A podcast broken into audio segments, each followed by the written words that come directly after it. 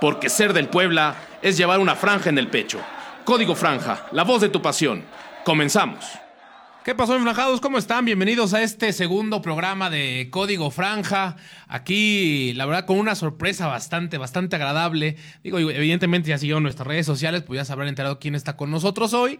Pero si no, en un momento se los vamos a decir. Como siempre, están aquí Juan Pablo Rodríguez, hincha Puebla, Yala Núñez para esta para este nuevo programa, pero el refuerzo de lujo, ni más ni menos que el Capi Ruiz. ¿Cómo estás, Capi? Bienvenido, que se siente. Muy bien, muy bien, muchas gracias. Gracias por la invitación, muy contento de estar aquí con ustedes y de saludar a todo a la gente que esté escuchando el programa. No, pues un gustazo tenerte aquí, Capi, para platicar pues de nuestra querida, nuestra querida franja. Antes de entrar en materia, le recordamos nuestras redes sociales, estamos en Instagram como arroba código franja y en Facebook también nos encuentran como código franja y métase, eh, únase a la comunidad enfranjada de este. que, le piquen. que le piquen, que le piquen y este, tenemos muchos regalos, muchas sorpresas, ya saben que vamos a andar, anduvimos regalando abonos, ya hubo ahí unos comentarios de la gente que, que quiso estos abonos, próximamente este daremos a conocer al ganador y también pues, los descuentos en la tienda del Club Puebla. Algo, no? No, este. Yo ya la chamarra. no, ha caído la quincena. No, ha caído la quincena todavía. Tengo hasta. No, ya la chamarra. ya, no, sí se armó Juanpa. No, ya el frío, la, la buena. Ah, la pues buena, la buena. Hay que desquitarla. Capi, ¿te gustó? Ya ¿te va a pasar el frío, ya mejor cómprate la playera. ¿Te gustaron las playeras, Capi? ¿O te gustó la, ah, Una no me gustó. ¿Cuál? La tercera. La tercera no te gustó. El color no me gustó. Está muy feo el color. ¿Fue político el tema? Sí, yo creo que sí. sí, no me gustó, la verdad, no me gustó. Sí, hubo mucho. con el Puebla. casi causó polémica, las, ¿no? Las dos, eh, muy bonitas. Las otras dos, muy bonitos diseños. La blanca con azul, que es la original. Sí. Y la azul con blanco también. Me encantan. Son uniformes muy bonitos. Y el tercero, pues bueno, siempre inventa, ¿no? A veces amarillo, a veces rosas, pero este sí no me gusta. Este sí no te gustó. Digo, aparte es como una. También hay, hay que recordar, se mandaron a la gente de la América también, este, cuando presentaban el tercero. Uniforme de la América también. de por sí es feo, ¿no? De por sí es. ya es cualquier cosa, ¿no? Cualquier verdura, diríamos. De por sí ese uniforme está re. Bueno, está bien. Este, no, no vamos a ofender a la comunidad americanista, o sí. No, pero. y ya lo estrenaron, ¿no? Y ya lo estrenaron. Y bueno, al menos ganaron. Pero bueno, este. Capi, ¿cómo ves al Puebla para este, para este torneo? ¿Cómo ves? Los refuerzos, la plantilla, se quedó Juan Reynoso. ¿Cómo, cómo ves al equipo? Pues mira, yo veo que este, los refuerzos que traen, a mí en especial, el caso de, de, Osvaldito, es un jugador, la verdad, un jugador importante, un jugador de peso, un jugador que necesitaba el equipo, un jugador de ese, de ese estilo. Y me parece que él inclusive podría ser el capitán o tomar la rienda como capitán por su personalidad, porque el capitán pues es no solamente para los volados y elegir cancha. El capitán es el que de alguna manera es un ejemplo en la cancha, es el que pone en todo momento carácter, fuerza, el que entiende perfectamente la idea del, técnico y el que hace que el equipo o los jugadores sigan ese, ese rumbo que el técnico les marcó. Y si hay algunos movimientos, él con el técnico los dialoga y puede corregir dentro de la cancha. Me parece que Osvaldo podría tomar eso, y no de mérito a lo que está haciendo Juan Pablo, no lo, no lo, que sea el capitán, pero eh, Osvaldito es un jugador importante. Me gustó esa contratación. La de Saldívar, que también es un, un jugador que en Chivas anduvo muy bien no jugó, jugó poco, muy pocos minutos el torneo pasado en Monterrey, pero bueno, en Monterrey. No, para jugar. en esa competencia. Hombre, un equipo como Monterrey, como Tigres, como América, cualquier suplente es titular en, cualquier equipo.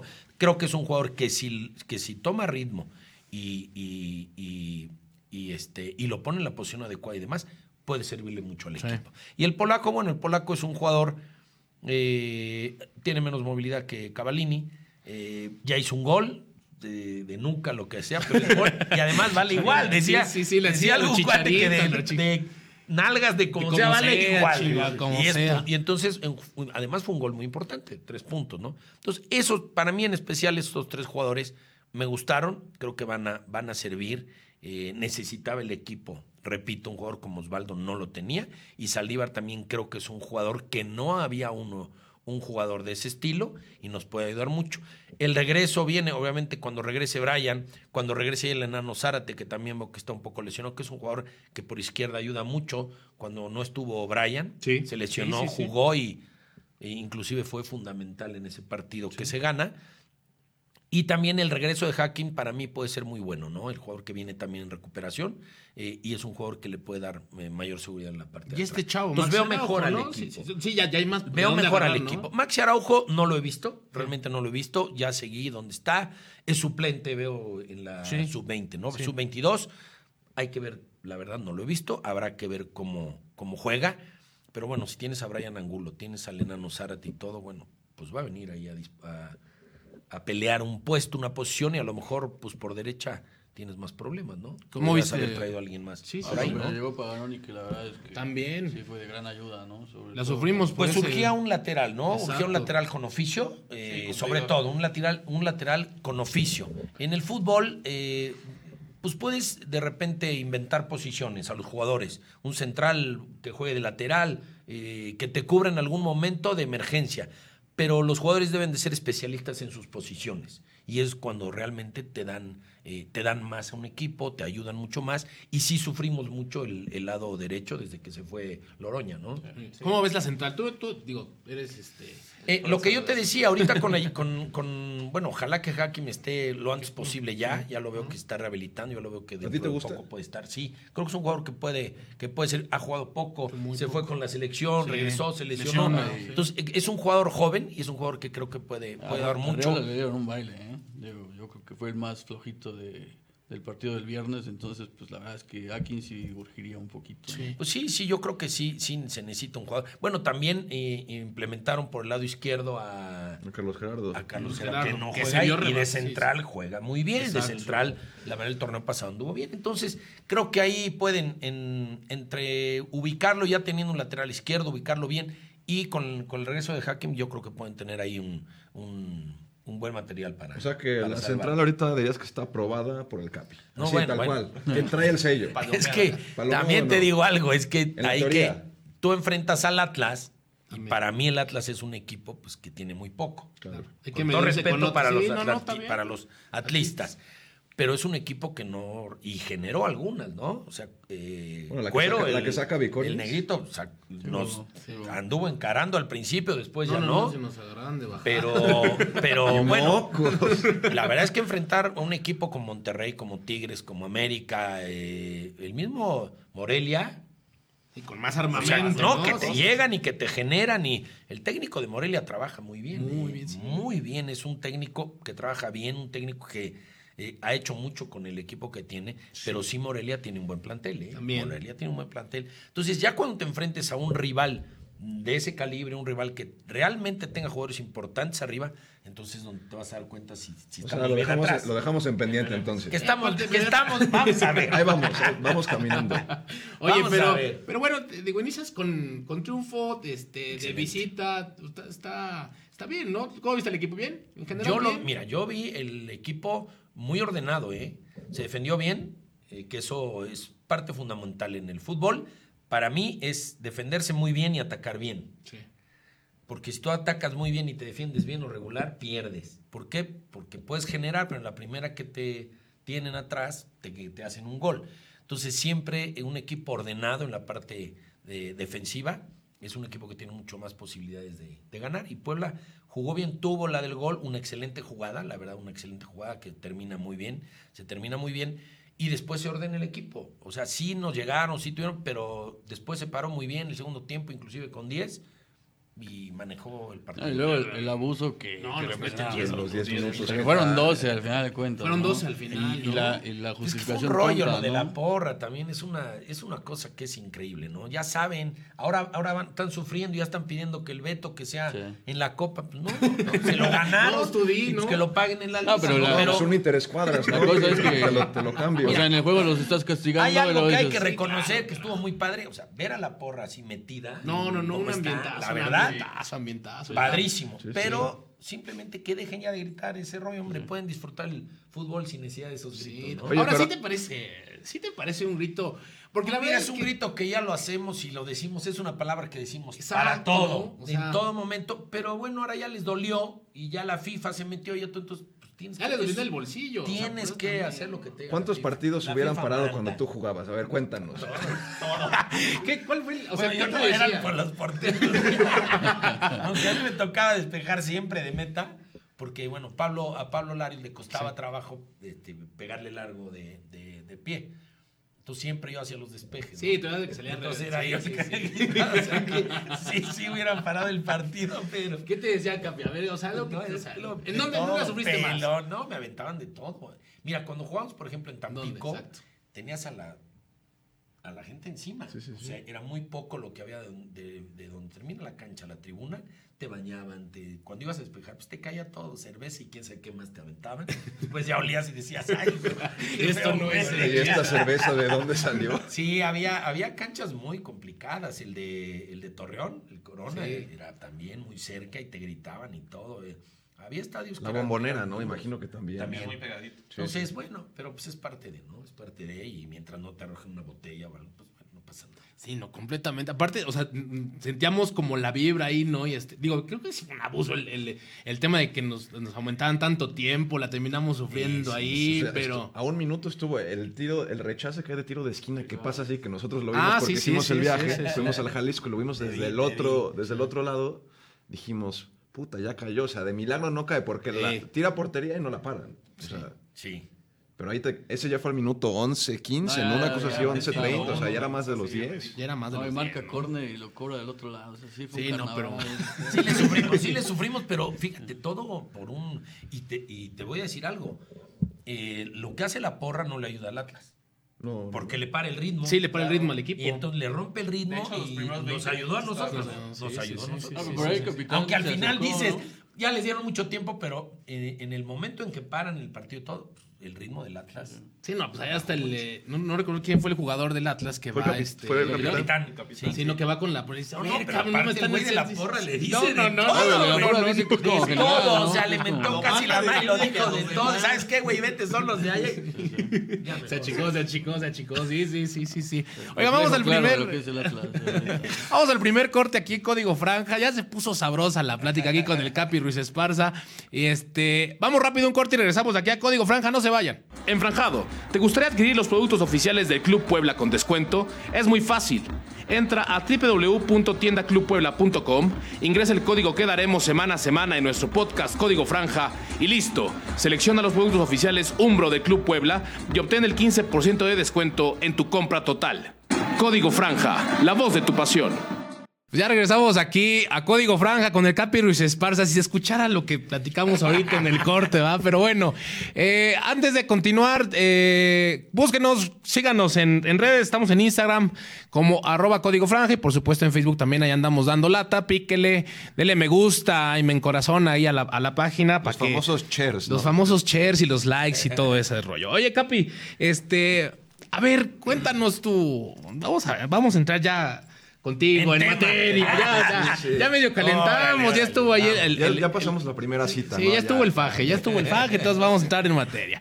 Este, a ver, esta, esta primera etapa del Puebla, ¿cómo, cómo fue esta. Cuando, cuando te vas del Puebla, ¿por qué te vas del Puebla? O sea, había un rumor, había un rumor, ¿no? Que se manejó que. que llegara, Trasciende. que llegara un- una figura americanista como Alfredo Tena y que había ahí como que no se llevaban del todo bien, ¿sí? ¿O, o son de esas La leyendas primera vez que urbanas? me Sí, fui, sí, sí, la primera vez que me fui, no, la primera vez que me fui a Veracruz Ajá. fue en 91. En- sí, ok, o sea, sí. nosotros jugamos la final.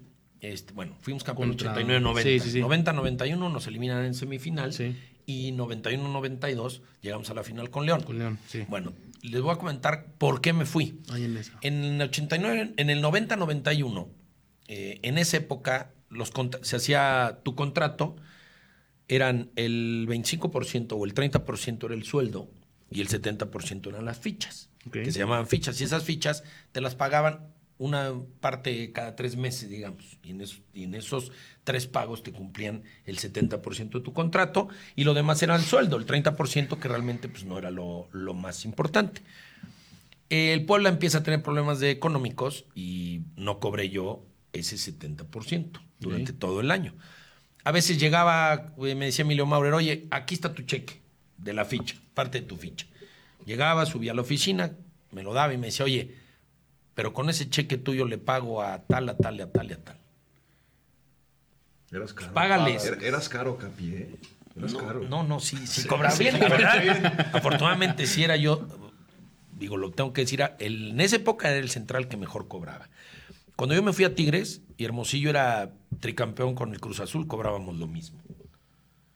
Yo siendo central, Sí, o sea, central, la verdad. sí, y yo sí, firmaba sí, mis sí, contratos, yo no ¿Quién tenía representante. Yo, No, yo Tú, no tenía o sea, representante. cero- no tenía cero nada, sí. representantes, nada. Entonces, yo creo que lo que tú haces en la cancha, lo que tú. ¿qué- ¿Cómo te vendes tú? Jugaba yo 37 partidos de 38, jugaba infiltrado, jugaba como fuera, pero estaba en la cancha. Y lo que representas, lo que haces en el vestidor, cómo ayudas, cómo generas, eh, por ejemplo, la responsabilidad de los compañeros. Hay compañeros que a veces pues, estaban medio fuera y había que meterlos. Y ahí es donde es, donde es el capitán el que hace esa labor, el que engancha a los jugadores. a ¿Era rudo? ¿Era rudo con- Sí, sí, sí, en el vestidor, duro, sí eras el- Sí, llegué varias veces a, a- a ser más rudo, o sea, o a tener que hacer otras cosas, ¿no? Digo, Ah, hubo madrazos, No, sí, claro, Sí, varias ¿no? veces, sí. ¿Podemos saber con quién o qué? no creo que sea bueno no dar nombre, pero sí varias veces, en entrenamientos, terminando ¿Por qué? ¿O qué partidos, pasaba, eh, o qué? pues, situaciones, ¿no? Que pasan, estás caliente, está caliente tu compañero. Pero vamos, va- vamos a te, te, te termino sí, sí, el sí, tema de por qué me fui y luego entramos Ok, a ok. si quieres, Ah. Aparte, siempre me ha gustado el guante sí, y sí, el sí, entreno sí, box, sí. así me gusta. Bueno, entonces, como no cobro todo lo que fue la ficha, el 70%, eh, termina, el, termina la temporada y para la renovación de 91-92 voy con- hablo con el presidente, que era Arturo Migoya, y la verdad me ofrece muy poco y entonces le digo, a ver, lo primero que tienes que tener es vergüenza. No me has pagado el 70% del torneo pasado y me ofreces esto. Entonces, la verdad, tuve un desencuentro con él y Emilio me habló, oye, no, capi, lo arreglas conmigo. Lo arreglas conmigo. Rudeza innecesaria. No, bueno, es que yo Claro. te digo una cosa, yo no me dejaba en la cancha ni afuera de la cancha. No, no, no, sí. La verdad, un jugador que te dejas, que te mangoneen tu contrato, que te dejas que en la cancha, Vale, no te pueden exigir tampoco, ni puede ser un jugador. Sí, que- sí, sí.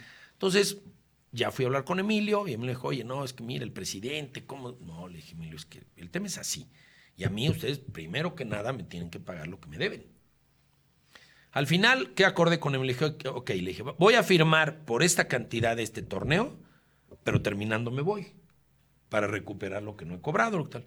Ese fue el acuerdo y yo terminando, en la final jugué toda la liguilla infiltrado del tobillo, este, termina la liguilla todo y yo me voy. Y Veracruz pues me quería y me fui a Veracruz y recuperé lo que, lo que Puebla no me había pagado. Esa es la realidad y casi nadie lo sabe. Ya que decía hincha. Y luego al Veracruz. Veracruz. Sí. No, bueno, ¿Qué en esa gente época, en esa época el que manejaba el Veracruz era este Gerardo Gil, que en paz descanse, me acabo de enterar que falleció. Tipazo, me quería, pero bueno, el día que, que fui a firmar contrato a Veracruz me invitó a comer a su casa con su familia, o sea, un tipazo, eh, la verdad me, me trataron muy bien, él me trató muy bien, me trató muy bien en esa época el gobernador era Dante Delgado, que hoy es un gran amigo mío, es que senador. Este, en fin, la verdad me trataron bien, la gente de Veracruz me trató muy bien. Obviamente ya saben ustedes por qué me fui del Puebla. Mucha gente, oye, ¿por qué? Por este tema, ¿no? Digo, eres profesional y, y no puedes ni jugar gratis ni tampoco... este, ¿no? Porque además, la- además bueno, ahorita. eh, perdón, el fútbol, tú no sabes cuántos años vas a jugar. No sabes si Sí, esas infiltradas a lo mejor ya. ya. no iba a estar No, bien bueno, el en tobillo. entrenamiento, Y, el- y- sí. y ya, o llega un técnico y no le gusta si te sienta, o llega alguien y, y como me terminé mi carrera, dice, ¿sabes qué? Se va porque voy a hacer un negocio, voy a traer este central y me voy a llevar 700 mil dólares. Y el promotor, que todos sabemos que es Carlos Hurtado, en todo el, bueno, por eso asiste el Cruz Azul. Y, Ya se está y- comprometiendo el cambio. y vámonos. No, no, no, no, yo eso ni hablo, güey. O sea, Dices- no, no, no. así pasa. Entonces, cuando estás bien y cuando estás jugando bien, tienes que exigir buenos contratos, que te paguen bien y bueno, en la cancha tú cumples. Yo te lo, en serio te digo, jugué desgarrado, jugué infiltrado de los tobillos, jugué como fuera jugaba. Digo, realmente para que yo no estuviera en la cancha era porque estaba muy, muy mal. No, yo decía, o sea, del profesionalismo, digo, está de más decir que lo existía, pero además de lo de Veracruz, la- el primer recuerdo que yo tengo de Ruiz Esparza en la cancha, digo, este, exhibiendo mi juventud, claro está. Hace muchos años. Flores, No, le, flores. le- le clavó dos pepinos a la franja con el Celaya, o sea, sí me acuerdo de ese partido. Y mi papá me decía, no, es que ese es el ídolo del pueblo. Y yo, pues, ¿cómo Se acaba crees? O sea, nos está acribillando, güey. Papá, dímelo, dímelo de nuevo que no lo creo. Es- eh, ¿Sabes qué? Yo la franja siempre la he tenido, pero cuando te vas a otro equipo tienes que ser Claro. profesional igual. Respeto a la afición, 100%, respeto a la- sí, ¿no? No, O pues sea, quién paga la papa, ¿no? ¿Quién paga la leche? No, y ser profesional, porque en todo en la vida, ¿no? Hay que, donde estés, digo, en, el- en cualquier trabajo puedes cambiar. O sea, puedes ser un comentarista en una televisión, te invitan a otra y no puedes este, dar menos en uno que en otro, ¿no? Tienes que ser profesional al 100. De eso vives y de eso va a vivir tu familia, ¿no? Tus hijos y demás. Entonces, yo creo que eso es parte fundamental y eso es como siempre me manejé y como me manejo siempre. O Y sea, la, y la rivalidad con Veracruz, por ejemplo, ahorita es más recalcitrante. Las redes sociales la, la, la reactivaron, por decirlo de alguna manera. En esa, epo- en esa época, Ah, ¿cómo era? No, no, No, en no, esa no, época era mucho peor. Eran la rivalidad era. a los palcos. Aquí un día, no recuerdo, creo que fue la 89-90, Ajá. cuando fuimos campeones, vinieron 25 mil jarochos al partido. En serio, ¿eh? era medio estadio rojo, ganamos 3-1. Ah, pues muy buen partido, traían muy buen equipo ellos. No, no, y al final hubo broncas afuera, Sí, sí. en el estacionamiento, destruyeron coches. No, no, pero vinieron. los palcos igual les Duro, ahí, había- ahí sí había una rivalidad, en serio. Sabrosa. Dura, Sí. dura. Y en la final con León también se puso muy duro porque aquí en el, en el partido de aquí, Paco Ramírez le pisa la cabeza a, a un jugador de León, no recuerdo el, el nombre. ¿No fue Paco Uribe? Este, no, no, fue a, a un brasileño que jugaba de centro delantero, un jugador fuerte. Le pisa la cabeza, lo que. Entonces allá no, bueno, llegamos al hotel, a Paco le fueron a tocar a la habitación en la noche. lo- No, no, estaba gente en la cancha cuando salimos a calentar. a- bueno, a Paco se lo querían comer y está el estadio muy cerca. Y la gente de León es muy No, brava, es muy, muy brava. Ya después me tocó ir como directivo Ajá. con Lobos a jugar la final. Ajá, ajá. Puta. No, no, me mentaban la madre a mí como si fuera yo a jugar. Decía, no, si yo no voy a jugar hoy, que yo nomás vengo de aquí de directivo. Sí, la gente, y en los palcos, olvídate. Sí, la gente en León es brava, ¿no? ¿eh? Se acordaron que despejabas en tu época de, De jugador. No, pero es curioso, ¿no? No, y O que sea, metía yo buenas barridas. No, Eso es lo que también sí, siempre, sí, me, siempre me escriben Es en Twitter, cabrón, tú- apenas del día de mi cumpleaños, un, un güey me escribe, ¿cómo, di- ¿cómo aborrecí ese pinche pelón? Me pone. pinche pelón, te aborrecía, pero te aborrecía porque contra el América siempre nos dabas en la madre. Entonces, gracias, le dije, pues gracias. No, pero ya no me aborrezcas. No, ya, no, ya, no, ya. Ya sabes. No, pero es un cumplido que un aficionado de otro equipo te diga eso. Pues dices, qué padre, ¿no? Qué bueno. No, y el fútbol de 80s, 90s, que yo creo que es el más icónico del país ahorita, que es un clásico, ¿no? Digo, hablar de, lo- de los carniceros, por decirlo de alguna manera. No, no era tanto, carnicero sí tenía compañeros carniceros. Saludos al coreano. Al coreano. siempre sale su nombre, Capi. Teníamos verdad. al coreano y teníamos a, este, a Silmaro Lindo. No, si No. no. pegaba también de locura. Imagínate, yo ahí al lado era un niño de pecho. Al lado de estos dos. Yo lo veía, no, no, no, no. Roja, güey. No, no, no, lindo. Roja. Así, ¿eh? Y luego, y luego jugaste con el cuchillo, ¿no? Y con, Con el, el y con el cuchillo, Picas. con el cuchillo en la selección. Ok. Eh, con el Pica sí me tocó eh, en Veracruz, en Necaxa y en Ah, selección. pues esa también estaba tranquilita, ¿no? Sí, sí, sí. Sí, sí, el Picas. Pura planchita el Picas. Oye, bravo, ¿eh? Capi, Lo más bajo que iban era rodilla, rodilla. Oye, Capi, después de eso, bueno, ya este, viene el tema con Veracruz, regresas y luego qué. Me voy con Veracruz. Ajá. Mira, te comento. eh, cambia, de, dire- cambia de dueños el Puebla. Sí. Este, lo, el- el- lo toma eh, Los señores Juan toman, ¿no? Bustillos. ¿no? Juan Bustillos. Ok. Lo toma Juan Bustillos. Y en el momento en que lo toma, me llama. Ese día me habla y me dice, capitán, quiero que regrese al Puebla. Ta, ta, tal. Le dije, mira, tengo contrato, ahorita no puedo ni hablar. Así, así soy yo, transparente. No puedo hablar contigo, Juan, te lo agradezco hasta que termine el torneo. Cuando termine mi contrato con Veracruz, nos sentamos a Pero sí fue canto de sirenas decir regreso. no, bueno, y me habló y me dijo, vengo aquí con y este te queremos de regreso y tal, tal, tal. Bueno, le dije, yo encantado, pero terminamos de, digo, termino con Veracruz y tal. Y yo le di su lugar a Veracruz, terminamos, hablé en esa época con, con este el señor Chedraui, que era el presidente del club. No llegamos a un acuerdo económico y le dije, bueno, yo me voy a Puebla y en Puebla, me dijo Juan Bustillo, yo me arreglo con ellos, la parte que tienen de tu carta, yo se las compro, tal, tal, y me regresé a Puebla. ¿Saliste bien? Feliz. Ok. Sí. Regresé cobrando muy bien. De maravilla. Ahí fue cuando realmente hice un contrato ya de, de un gran nivel, que siempre cobraba bien. O sea, desde que ya cuando eres seleccionado, cuando ya estás en un nivel importante, pues debes de cobrar bien como tal. Pero sí di un, un gran brinco y después ya cuando me fui a Tigres fue otro brinco muy importante. Pero a Tigres sí me venden en esa época, fíjate, en 2 millones de dólares. Que era un Dineral para, para un central, todo. La verdad fue una muy buena venta Tío, para el no, ahorita hay que decirle tío, tío Esparza, ¿no? Ah, O sea, fue No, una muy buena época, No, venta. imagínate, una Y- barbaridad. Sí, yo, yo eh, Bueno, a Cavalini lo venden en Exactamente. 7. Siete, imagínate. Sí, sí. Ahora mismo, imagínate. O sea, ya sé delantero y demás, y hace cuántos años. Yo, por ejemplo, en ese, en ese acuerdo que hice con Emilio, era irme y que el Puebla me diera el 80% de mi carta. Ok. Entonces te quisiera la carta. Así ¿no? me fui. Sí, sí, sí. Y entonces para mí fue excelente. Pero tú imagínate, jugué toda la temporada con poco sueldo, con una deuda anterior y me podía haber lastimado. O sea, me podía haber pasado algo. O sea, yo me la rifé. Afortunadamente nos fue bien, llegué a la final. Fue un torneo que anduve muy bien, la verdad. Estuve en la terna del Citlali otra vez. Y era, iba a ser mi tercer Citlali. Y este, entonces tuve posibilidad de irme bien, cobrando bien a Veracruz y además con entonces, pues bueno, todo, todo depende de lo que hagas en la cancha. O sea, no hay más. Un jugador no se vende más que lo que hace en la cancha. Claro. Los minutos que juega, eh, si hace goles, si no hace goles, si defiende bien. Este, si eres. Hay otra cosa que vende el liderazgo. Claro. Exactamente. El que tú seas un líder dentro de la cancha y fuera. O sea, a mí había técnicos, no voy a decir los nombres, que me preguntaban. Vamos a jugar el domingo. A ver, de esta manera, de esta manera o de esta manera. Tres pizarrones, tres planteamientos diferentes y con diferentes jugadores y tal. Me decía, ¿tú cómo jugarías y por qué? Pues yo jugaría así, por tal, tal, tal, tal, tal, tal, tal. A este chavo no lo veo todavía bien para jugar, debutar, ta, ta, ta. Vamos a darle unos 15 días más, vamos a prepararlo, tal. Así. Y dentro de la cancha me decían, oye, a los 5 o 10 minutos acércate a la banca y dime cómo ves el partido. Me acercaba veo la banca y oye, yo lo veo así, así, del lado derecho, no están llegando, tal.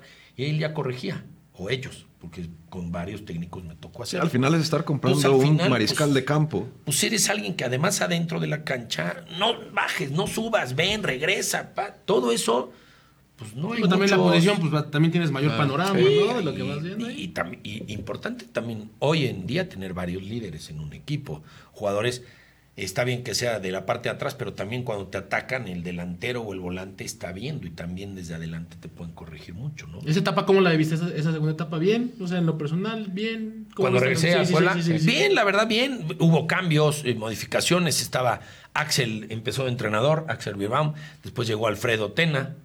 Y, este, y la verdad, ese, ese torneo anduve muy bien. Por eso me fui también vendido. Ese torneo estuve con un pie y medio en el América. Neta. ¿Sí? ¿Te hubieras ido la a voy América. Capi? A ver, Por supuesto. Neta. Claro. Madre de Dios. ¿Cómo no me iba a ir Bueno, a la ya, América? con esto aumenta el rating de Azul Cremas, vas a ver, vas a ver. Mira, en esa época, la verdad, anduve muy, muy, muy bien. Sí. Fue uno de los torneos en los que anduve muy bien. Y me buscaron de Tigres, eh, Jorge Viera, que Jorge Viera ya me había querido llevar a la América. Este, después me dirigió en Puebla, muy poco, pero la verdad, pues, le gustaba mucho mi forma de jugar. Y me, me quería llevar a Tigres, me vinieron a ver, y me vino a ver Panchito Hernández y Rubolota, que eran los que iban, los que estaban armando el América, en donde venía Ben Hacker. Decirle que no a Luis Panchito García. Hernández era- No, no, pues, obviamente no le dije que no, le dije que sí. Nos arreglamos económicamente ya, Ah, caray. amado. O sea, ya estaba hecho. Y empezó la negociación. Y yo me acuerdo que me hablaba Panchito y me decía, oye, es que estos están muy difíciles, los del Puebla. Pues, ¿por qué, Panchito? No, pues es que ya. No, me pidieron que Alfredo quiere, quería jugadores que él conocía, que quiere a Sánchez Yacuta, que quiere a Cecilio, que quiere a Farfán. Te lo juro. Y me dijo, y le damos los tres y no quiere. Así te O lo sea, el juro. chiste, o sea, ¿era ya Al final fue un rollo entre ellas, entre las directivas. El Puebla lo manejaba Burillo y el América Díez Barroso. Y no había buena relación entre ellos. Entonces Ah. decidieron que me fuera yo a Tigres.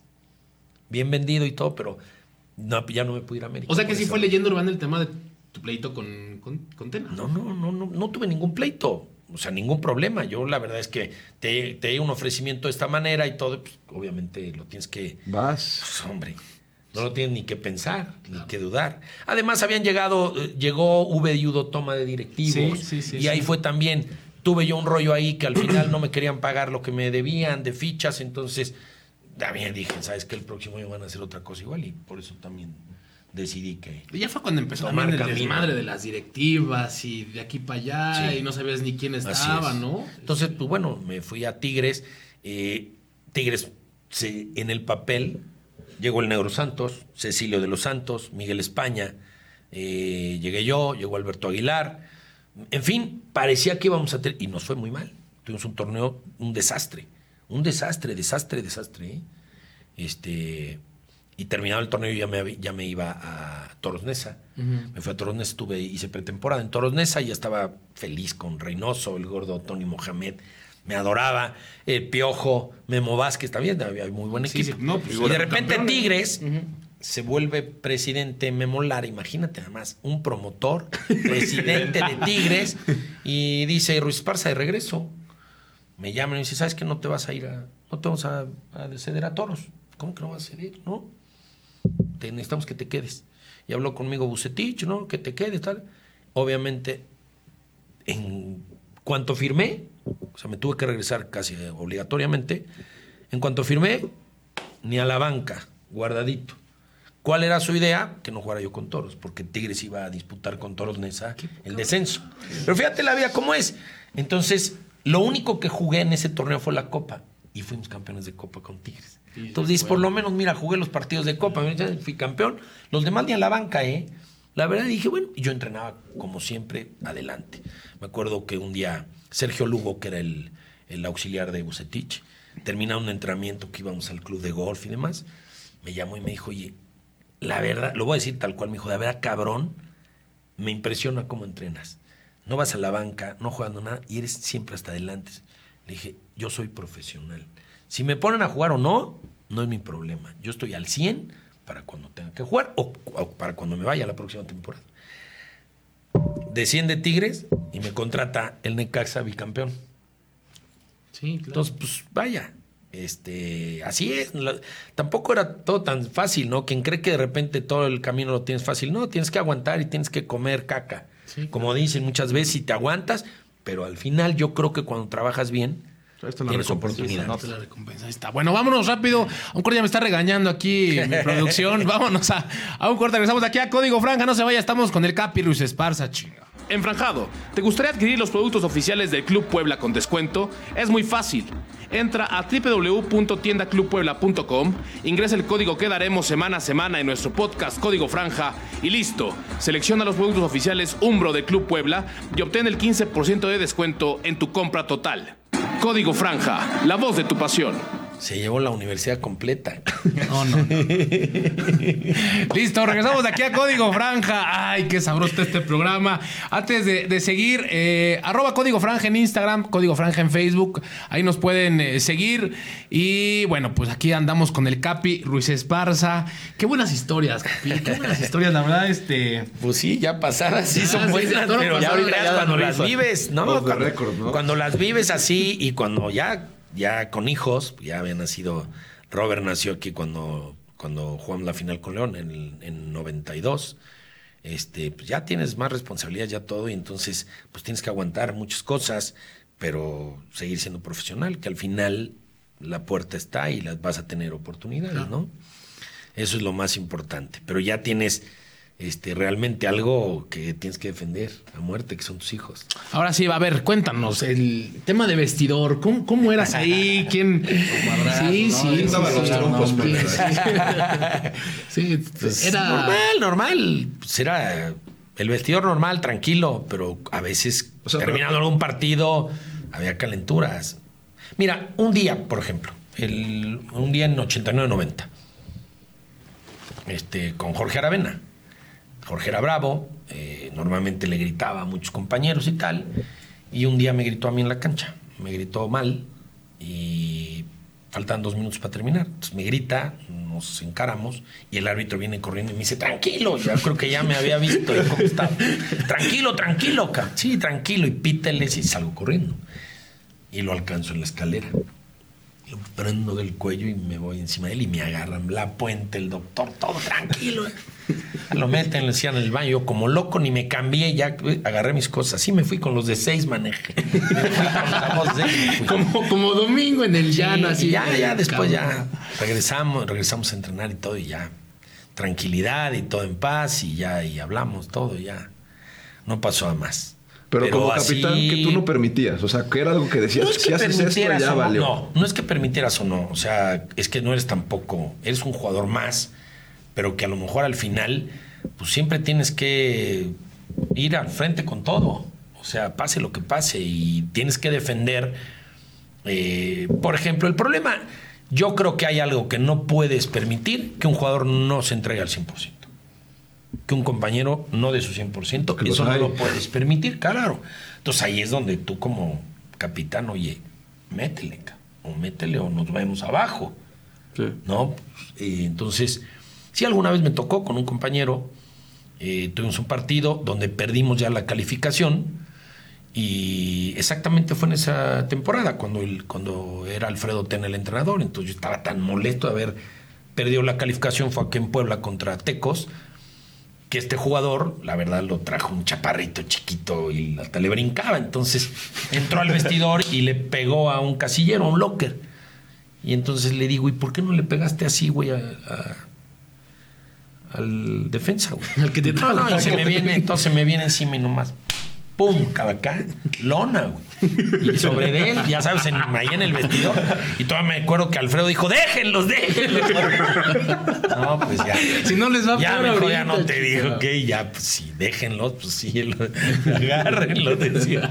¿Con quién la llevabas así mejor? En, en, o sea, tu compañero, digo así el tema cuando en, en una concentración, con quién compartías cuarto y tal, pero ¿con quién la llevabas? O sea, ¿quién, Pues buen rollo depende, ahí? con, con- depende cada temporada. Por ejemplo, con, en 89-90 con Edivaldo. Era mi compañero sí. que en paz descanse, era Sí, mi sí. compañero, compañero de habitación. Eh, eh, a mis papás les decía tíos. Eh, yo de repente llegaba de la universidad. Este, llegaba en la tarde. Yo, yo, yo, cuando el pueblo me invita, yo me inscribo en la UDLA. Yo estudia, estaba estudiando administración. Entonces tenía clases a las 7 de la mañana, de 7 a 9. De ahí me iba a, la- a entrenar, regresaba y tenía a veces clase a la 1 y salía a las 5, clases de 6 a 9, en fin. Sí, sí, sí me tocó sufrirla, ¿no? Entonces a veces de repente llegaba a las 5 de la tarde de la universidad y este güey estaba durmiendo en mi cuarto. Entonces llegaba y la, la- la muchacha me decía, ahí está el joven Edivaldo este, durmiendo y vino a comer con sus papás, está durmiendo. Tipazo. Y era como, era como un hermano más ahí en la, en la familia, con mis papás, tíos, y iba todos los domingos a comer. En fin, un, un personaje, eh, un, muy buen amigo. En esa época me tocó convivir mucho con él, con el Chepo, que el Chepo y yo nos conocimos en un interjesuítico. Yo, juga- yo estaba en el Instituto Oriental, que estudiaba y él en, el Ciencias de Guadalajara. Y fuimos a jugar y nosotros les íbamos ganando 3-1, por cierto, con dos goles míos. y este, Para que quede claro. para ir a por- la por final, digo, por si acaso. Y- Por la estadística, ¿no? Exactamente, digo, para. Y, y nos conoce- con ese partido nosotros ya íbamos a la final y prácticamente íbamos, digo, no nos paraban, ¿no? Y el Chepo que arma la bronca. ca. Se arma la bronca, se empieza a pelear con uno y se arma una bronca y se metieron, la verdad, el, pues la gente de Guadalajara, los que estaban ahí avisionados, y nos suspendieron a los dos equipos, entonces ya no pudimos ser campeones, nos suspendieron a los dos, en fin, y a los pocos meses había el torneo nacional de reservas, lo que hoy era Fuerzas sub-20, básicas, sub-19, ajá. y de repente, madres, lo veo y me ve a mí. ¿Qué onda, güey? ¿Qué onda? Ya nos saludamos, nos hicimos cuates. Y después, cuando vino acá al Puebla, yo lo super. Bueno, lo presenté con la gente de Puebla, lo, eh, su- mi casa fue su casa, igual que con Edivaldo, en fin. Entonces, muy contento. Tengo una gran relación con el Chepo hasta la fecha. Eh, es una gran persona, es un, de verdad es un, es un tipazo. Y este, en fin, cada torneo, cada temporada, en, después en Necaxa, cuando llego a Necaxa, el que pide, oye, yo quiero dar espaldas a mi compañero fue Beto García Aspe. Entonces era su compañero y después aquí era acá, compañeros ¿no? acá. Entonces, en fin, vas haciendo muy buena relación. Increíble. Tengo una relación extraordinaria con Sague. Puta, que la verdad le di más patadas que a nadie. Carlos Hermosillo, que nos dábamos, pero a llenar, ¿eh? A muerte. Una con Carlos. eh, él jugaba en Monterrey, y yo en el Puebla, jugamos en una liguilla. Ellos eran segundo lugar en la general y nosotros eh, habíamos entrado en séptimo. Ellos llegaron como la mejor ofensiva. Venía, su técnico era, era Pedro García, que había estado con nosotros. Y este llegamos aquí a Puebla, me acuerdo, y la voy a contar la anécdota, porque es, la verdad no tiene ningún desperdicio. Es con, bella, con bella. Nacho Treyes. con Don Nacho Treyes.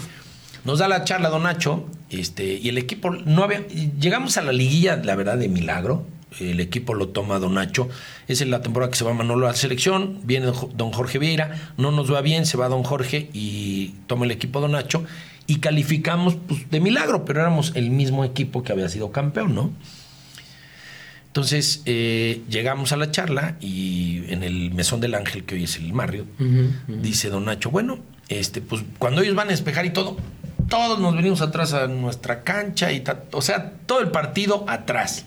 Era Nacho Treyes. Y entonces, y bueno, dice, a ver si por ahí en un tiro de esquina o en una falta hacemos un gol, o Aravena hace un gol, o en un córner hacemos un gol. Entonces, puta, pues yo ya estaba más caliente que si ya estuviera jugando en el campo, ¿no? Entonces, termina, el par- termina la charla y dice, bueno, vámonos. Le digo, don Nacho, denos dos minutos, nos vamos a quedar aquí a platicar. Sí, sí, perfecto. Se va Don Nacho y le digo, ¿quién quiere jugar así como nos dijo? No, pues nadie. No, pues los que vamos a presionar, vamos a atacar. vamos- Sí, sí, órale. 4-0 ganamos. Termina esto y entra un, un comentarista a hacerle una entrevista. Oiga, Don Nacho, ¿qué les dio? ¿Qué hizo? Dice, no acostumbro dar cátedras por radio. Güey, estábamos nosotros en- ahí en el campo estábamos, bueno, nos reíamos. 4-0, los tuvieron, la verdad, expulsaron a Hermosillo porque me, me tiró un codazo echan a Hermosillo y en esa misma jugada viene Isis y me tira un cabezazo. O sea, se calienta tanto, me ve y lo veo venir, lo veo venir, lo veo venir y cuando me va a tirar el cabezazo me quito, me pega en el hombro, el roja. O sea, en esa jugada Dos. roja a los dos.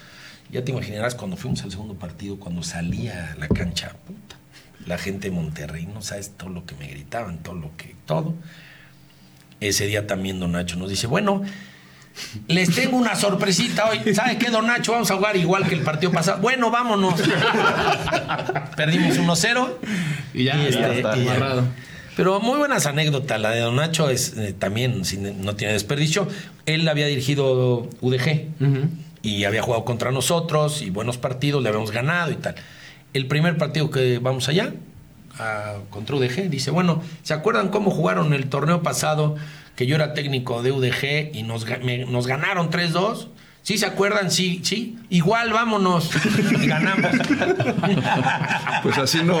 Entonces, sí, son anécdotas que son muy buenas, ¿no? Pero esa vez con Monterrey, bueno, terminó peleado a muerte con Hermosillo. Termina la, la liguilla. A nosotros nos eh, elimina Pumas, que fue campeón. Después nos elimina en semifinal, fueron campeones. Y ya nos, nos citan a, concentración con la selección. El técnico era Miguel Mejía Barón. Y este. No es cierto. Miguel no era el técnico. Miguel era el, como el secretario técnico. Entonces, Hermosillo y yo ni nos saludábamos. Ni nos saludábamos, ni nada. Entonces, Miguel nos llamó a los dos, nos jaló, nos sentó. Y hasta la fecha hoy somos brothers. O sea, muy cuates, nos escribimos todo. Desde de ahí de ese día. Miguel, que quería mucho a Carlos, la verdad era muy bueno, tenía una gran amistad con él, nos sentó y ya, y, y ahí terminó el problema y se acabó. Jugábamos, nos enfrentábamos y nos dábamos con todo, y éramos cuates, pero nos dábamos con todo, con todo. No, como debe ser, ¿no? Claro, y él no, no- nunca se abría, ¿eh? Carlos era de los delanteros. ¿no? aparte por atrás se barría, me acuerdo que fracturó a Beto García, pero sin querer, se le cayó encima y todo, pero era bravo. Ya, ya trabajo, ¿no? Pero eso. Bravo. Digo, retomando el tema inicial, ¿no? De cómo el fútbol moderno, pues ha hecho que lo del bar y lo del grito homofóbico. Pero, pues digo, el primer paso fue que pues el central como que se tuvo que ablandar, pues porque las cámaras lo ven, ¿no? Y el delantero igual, pues ya no puede ser tan mañoso porque las cámaras lo ven. Y pues es como que añoras esa- esas, digamos, el, el cliché de eran hombres, ¿no? O sea, el hecho de decir, o sea, se pegaban y- Mira, hoy obviamente tienes mucho más cámaras, tienes Claro. repeticiones, tienes jugar, todo, pero igual, ¿eh? Igual, si sabes pegar, pues claro. Además, vaya, el, el- el- el pegar es con balón, o sea, no es agredir un No, no, cuate. claro. No hay balón, un codazo, eso yo nunca lo hice. Nunca. Yo era en jugada. A mí me, oye, ahorita te voy a... Y yo callado. Y llegaba la primera y pum. Con los de seis con los que jugaba, yo cuando me pegaba me abría los, me abría yo solo los tobillos. De repente veía sangre y decía, ay, güey, pues ya me di yo solo. Oye, Sí, sí, sí, era- oye, Capi, este. muy. El técnico con el que más la, la disfrutaste. ¿Quién, quién es? Bueno, Sin duda Manolo, Manolo, La ¿no? Puente. Fue el que me invitó, fue el que me debutó. Estuve con él en Puebla, estuve con él en Necaxa, estuve con él en selección y hasta la fecha tengo una muy buena amistad con él. Un técnico extraordinario, para mí el mejor estratega de mi carrera. Y tuve técnicos muy buenos, Menotti, Miguel Mejía, Miguel Mejía Barón, eh, Carlos Reynoso, Ya vimos que Vieira, Nacho Treyes no Tena. tanto. Otro extraordinario técnico, capaz, estratega, este Mario Carrillo. ¿eh? Puta. Le aprend- se ve que él, él estuvo mucho tiempo con Manolo. Y yo creo que le aprendió mucho. Pero Mario, él te plantea un partido y te desglosa, te desmenuza el otro equipo, pero al 100%, y te dice, y si en el minuto 80 les vamos ganando, va a entrar este por la banda derecha y lo que hace es llegar, tirar centro así, tal, tal, o sea, impecable. Se la sabe de todas. Sí, pero Manolo, el estratega, o sea, Manolo eh, era el técnico que de repente veía una cosa y te decía, a ver, aquí en, en- en la liguilla contra el Necaxa, que había sido la liguilla la siguiente, la que nos toca pasar la final con, con León, 91-92.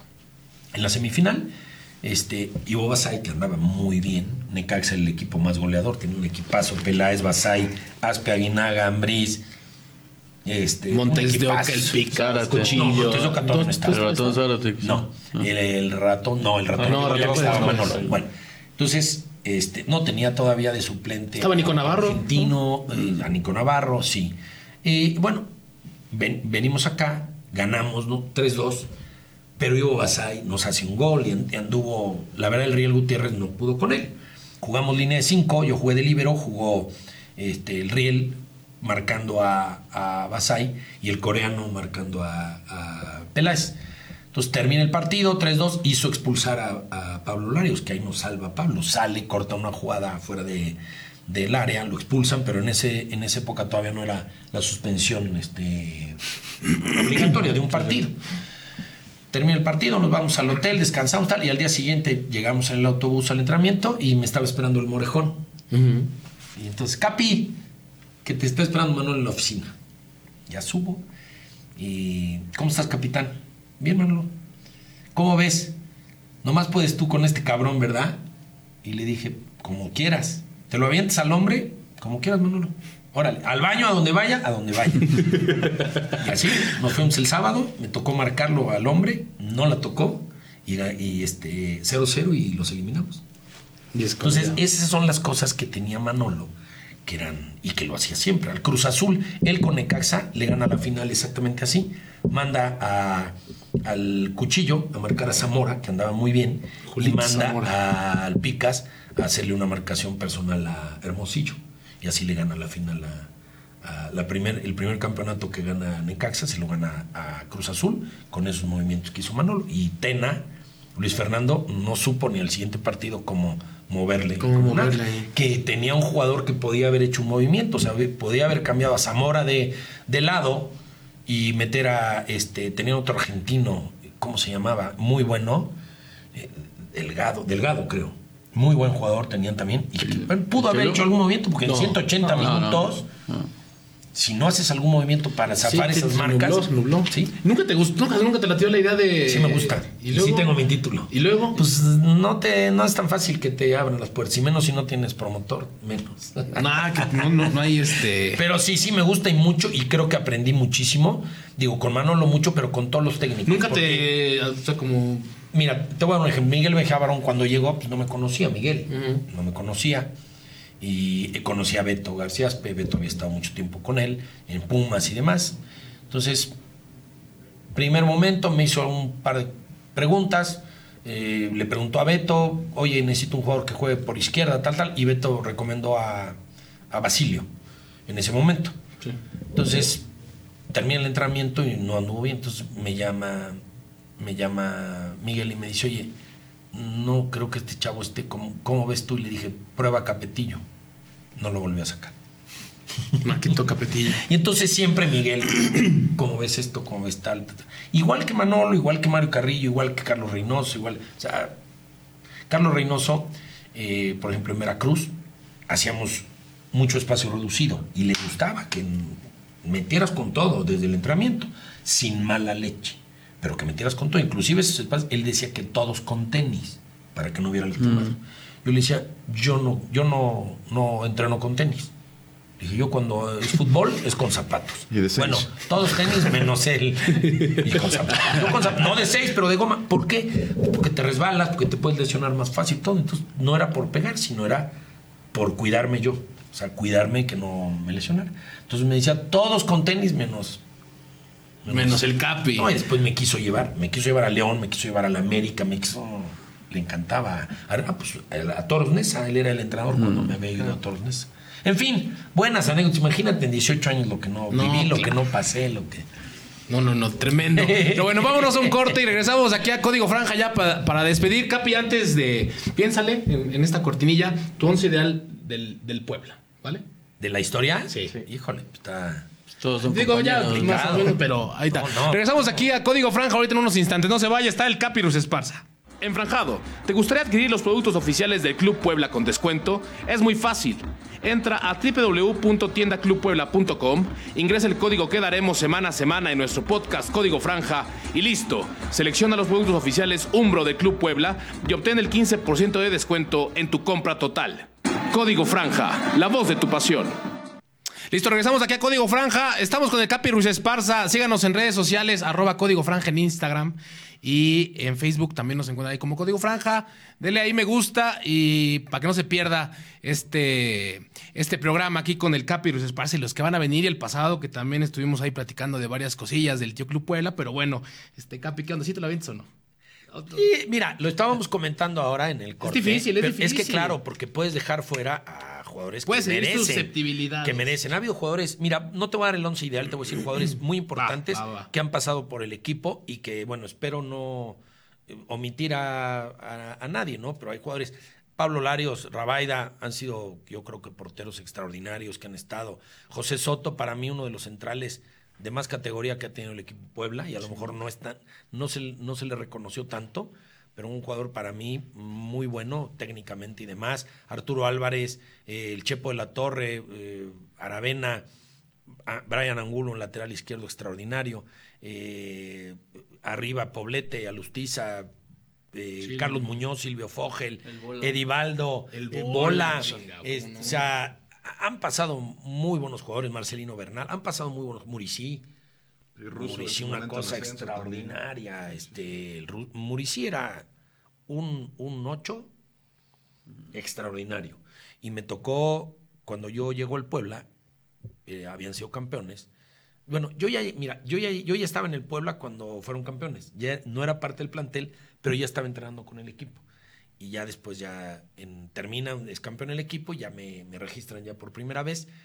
Entonces, yo no, no supe, hasta después ya Manolo me dijo que Muricí, puta, que le insistió en que me contratara. Me hiciste pinche chamaco, no me deja pasarlo y cada vez que lo enfrento. y le- Ya después me lo dijo este Manolo, ¿no? Pero que no lo dejaba. Y yo siempre mis barridas eran muy, muy efectivas.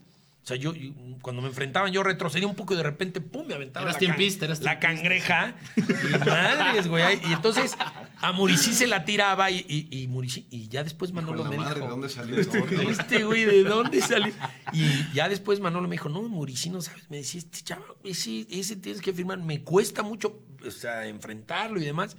Entonces, bueno, y para mí Muricy, uno de los jugadores que hacía jugar al equipo extraordinario. O sea, un, un, un volante ofensivo de un nivel eh, Muy bueno. Sí. Entonces, no, no, eh, no puedes, no puedo dar un once ideal. Ha habido muchos, vino Pirri, Asensi, o sea, vino, vin- ha- han pasado jugadores muy importantes por el equipo y no quiero omitir a, a ninguno, ¿no?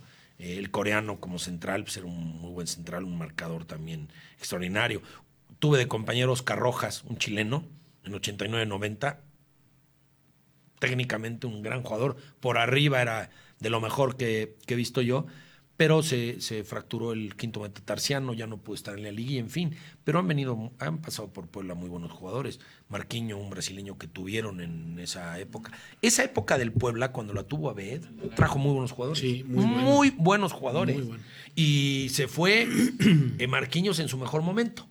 En medio torneo se tuvo que ir, creo que se fue a España o algo así, y trajeron a Palacios, me parece. a Chorrillano. Sí, y, y- y, o sea, han venido buenos jugadores. Después hace, hace poco había, a mí me gustaba mucho un volante por izquierda, un argentino, que también duró poco, y después... ¿Escudero? creo- Escudero. Me gusta. También escudero. Entonces dices, ahí, ahí es donde dices, ¿por qué los dejan ir? Sí. Estos no se deben de ir. O sea, son jugadores que ves que están rindiendo que todo y se van. Ah, jugar. Ay, En fin, en fin, hay muchos. Ya han pasado muy buenos jugadores por el equipo de Puebla. Oye, Capi, yo te quiero preguntar la última que siempre traemos este tema. Este, y es. Se tiene ahorita, ¿no? El mito de- del horario, que el pueblo juega en sábado, digo en viernes, ¿no? Y luego en sábado, pero que antes, en los 80s, 90s, cuando era el Las do- 12. domingo a Domingo a las las 12 12, se llenaba. O sea, ¿cómo estaba el tema de la afición, honestamente? ¿Cómo, cómo lo vivías tú? Mira, O sea, sí era no, cierto a que nosotros nos tocó jugar a las 12, nos tocó jugar a las, me parece que era a las 7 o a las 8 los sábados que fuimos campeones. Nunca me tocó en viernes con el equipo. Pero te voy a decir algo, si el equipo andaba mal, no iba ni a las 12 ni a las 7.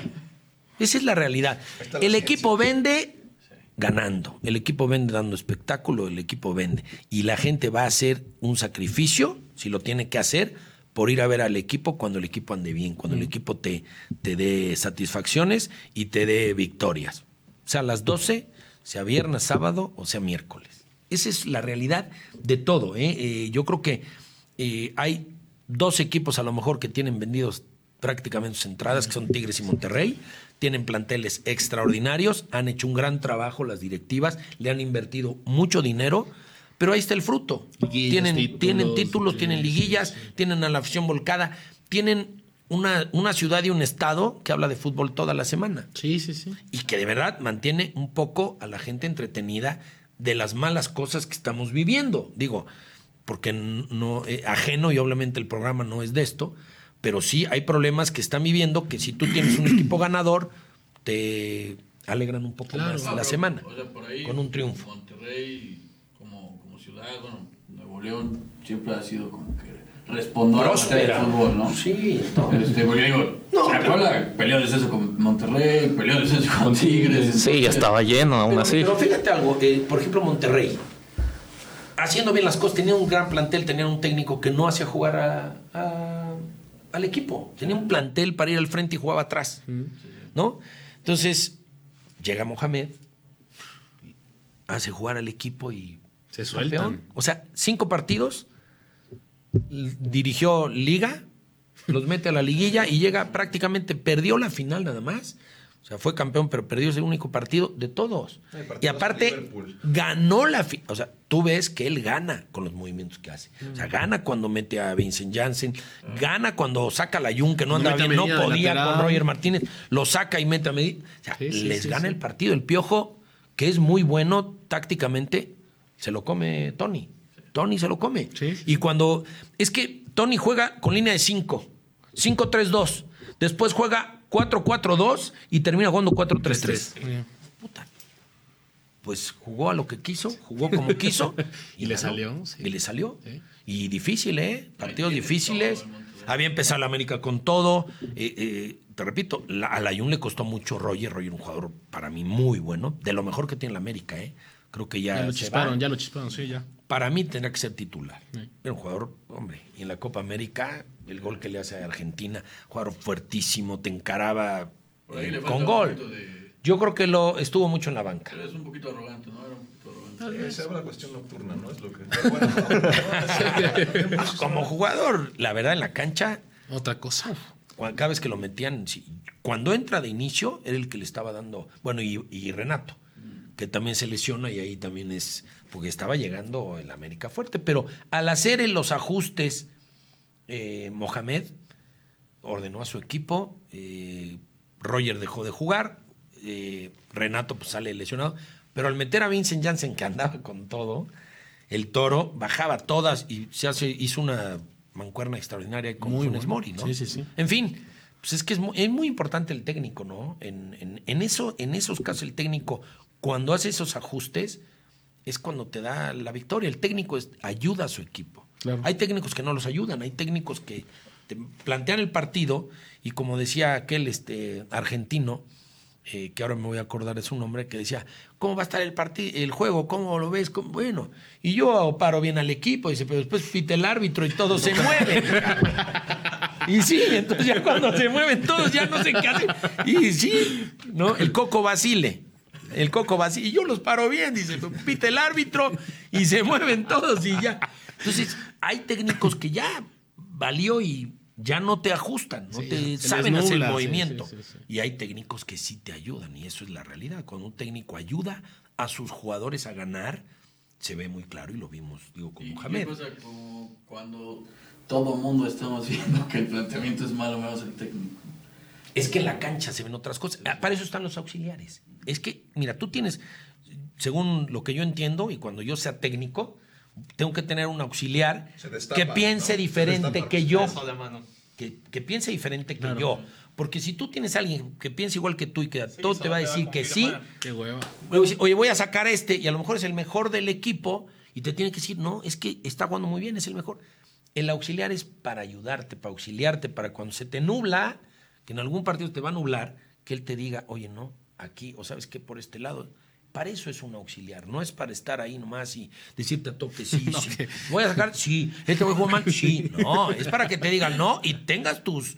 A mí me tocó Manolo con, con Mario Carrillo. Se echaban unos tiros buenísimos. No, así por esto, no, le ganamos con eso. Y al final, ¿quién gana? El equipo. Claro. Y el técnico, eh, porque obviamente tiene alguien que Pero le hace pensar las cosas que más. tiene que Al final decide, que no se claro. razón, ¿no? El que decide es el técnico. Claro, claro. Pero mientras tú tengas quien te ayude más o algún jugador que te pueda también ayudar en la cancha. Alguna vez me preguntaron, oye, ¿cómo ves voy a debutar a este chavo el domingo? Y tú en el vestidor, pues ves y oyes lo que el técnico no oye y no ve y no sabe y el chavo lo ves, con todo respeto, a lo mejor está cagado. Sí. Y no, entonces le tienes que decir al técnico, oye, no lo metas a este partido porque pobre chavo no la va a, no la va a disfrutar, no tal, danos una semana y lo, lo ponemos al tiro. Entonces te metes con el chavo, empiezas a trabajar, todos que hacer labor, lo preparas, el siguiente partido debuta y el chavo le va bien. Entonces ahí es donde tú debes de ayudar.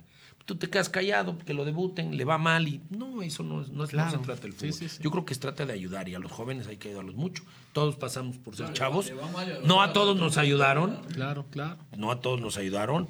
eh, Hay que arroparlos, suerte, Hay que- sí, claro. sí, sí, sí. Este, y, y- y eso es muy importante, que los jugadores de experiencia ayuden a los chavos, los cubran en todo momento y los ayuden a que, a que tengan una buena carrera, que, a que les vaya bien y que se vayan caminando, porque a la vida pues, todos pasamos Por ahí. por ahí. Exactamente. Entonces, eh, de eso se trata. En, en toda la vida, ¿eh? No solo en el fútbol. Se trata de siempre ser una buena persona y tratar de ayudar siempre al de al lado. Capi, ¿ves al pueblo en liguilla, sí o no? Ya para Ojalá, despedirnos, ¿sí? ¿Lo Ojalá, me encantaría. Me encantaría. Está difícil, no está fácil. Este, hay seis equipos prácticamente que, o siete que te puedo decir que ¿En cinchos? tan, bueno, todo puede pasar en el fútbol mientras la pelota ruede y, y esto puede pasar, pero hay uno o dos lugares que se pueden disputar y hay muchos equipos para disputarlo. O sea, el torneo no es fácil, hay equipos con planteles importantes y a lo mejor les puedes ganar un partido y pueden andar en un partido y les ganas, pero a lo largo de las 17, 18, 19 jornadas se imponen y, y llegan a los números que, que tienen que llegar, ¿no? Entonces, sí hay eh, dos lugares para disputarse, yo creo, o a lo mejor uno. Y depende, si el equipo anda bien y se conecta, pues ojalá y nos dé una liguilla, ¿no? Este viernes, ah, si le jugamos a la, a la quiniela. Nos se le encantaría. gana- Se le gana, al- ¿cómo ves? Difícil partido, ¿eh? Sí. Querétaro el, jugó bien el fin de semana. Es difícil, el partido no es fácil, este, pero bueno, yo espero que Puebla gane. No es fácil, ¿eh? el, el Querétaro no es, no es fácil. Equipo difícil. Bucetich normalmente es un técnico que arma los equipos, que es bueno para los planteamientos, en fin. No va a ser fácil, pero ojalá que nos dé un triunfo, otro, otro triunfo y ya, seis puntitos, como quiera. Ojalá, ojalá. De rápido, en Juapa, ¿gana el Puebla o no? No nos Eh, has sí. dejado hablar. No, sí, por la mínima. por la mínima, yo creo. Se la lleva. Un 1-0, sí. Mi querido hincha. Eh, bueno, a mí me gusta mucho Querétaro, la verdad. Entonces siento que es un gran parámetro de lo que puede ser eh, la primera parte del torneo para el Puebla y de lo que a mí me gustaría que fuera el Puebla para el futuro, ¿no? Eh, pero gana, tiene que ganar. O sea, si no, no sirven de nada los juegos de, de visita, ¿no? Si en la cancha no lo vas a pasar. Está bueno. Alan. 1-1. Empatito. Empate. Te digo que sí se le gana al Querétaro. Pero bueno, eh, vamos a vamos a despedir este, este programa aquí con el eh, Capi Ruiz Esparza. Capi, muchísimas gracias. A ustedes, muchas gracias. Encantado. Y ¿La me pasaste gustó bien? mucho a todo dar. ¿Sí? Y tengo muchas cosas para contar. No, hombre, o sea, pues, me vuelvan a invitar, todavía le ronca, ¿eh? No, es que sí, de verdad, en dos con 18 Capi. años sí te avienta. Tienes muchas anécdotas, muchas vivencias, muchas cosas padres, no tan padres. Me tocó contar algunas complicadas que Sí, viví, sí. pero que al final sales adelante, ¿no? Sales adelante y eso es lo importante. Que, digo, para todos en la vida, eh, en- no todo es fútbol. En tu trabajo ahí te vas a topar con un jefe a lo mejor que no le caes bien, que te va a querer hacer un poquito la bien posible, pero pues siempre tienes que pensar que mientras tú hagas lo correcto, lo adecuado y des tu 100%, si no es ahí, vas a encontrar otra posibilidad. Está bueno, Capi. Bueno, pues a ver cómo, cómo le va la franja y que pues, nos acompañes en otro, en otro programa aquí para seguir platicando, ¿no? Claro que sí. Bueno, pues muchísimas gracias a toda la gente de Código Franja y nos escuchamos aquí la próxima semana. Recuerde, arroba Código Franja en redes sociales, síganos. Nos vemos la próxima semana. Gracias. Porque ser del Puebla es llevar una franja en el pecho. Código Franja, la voz de tu pasión.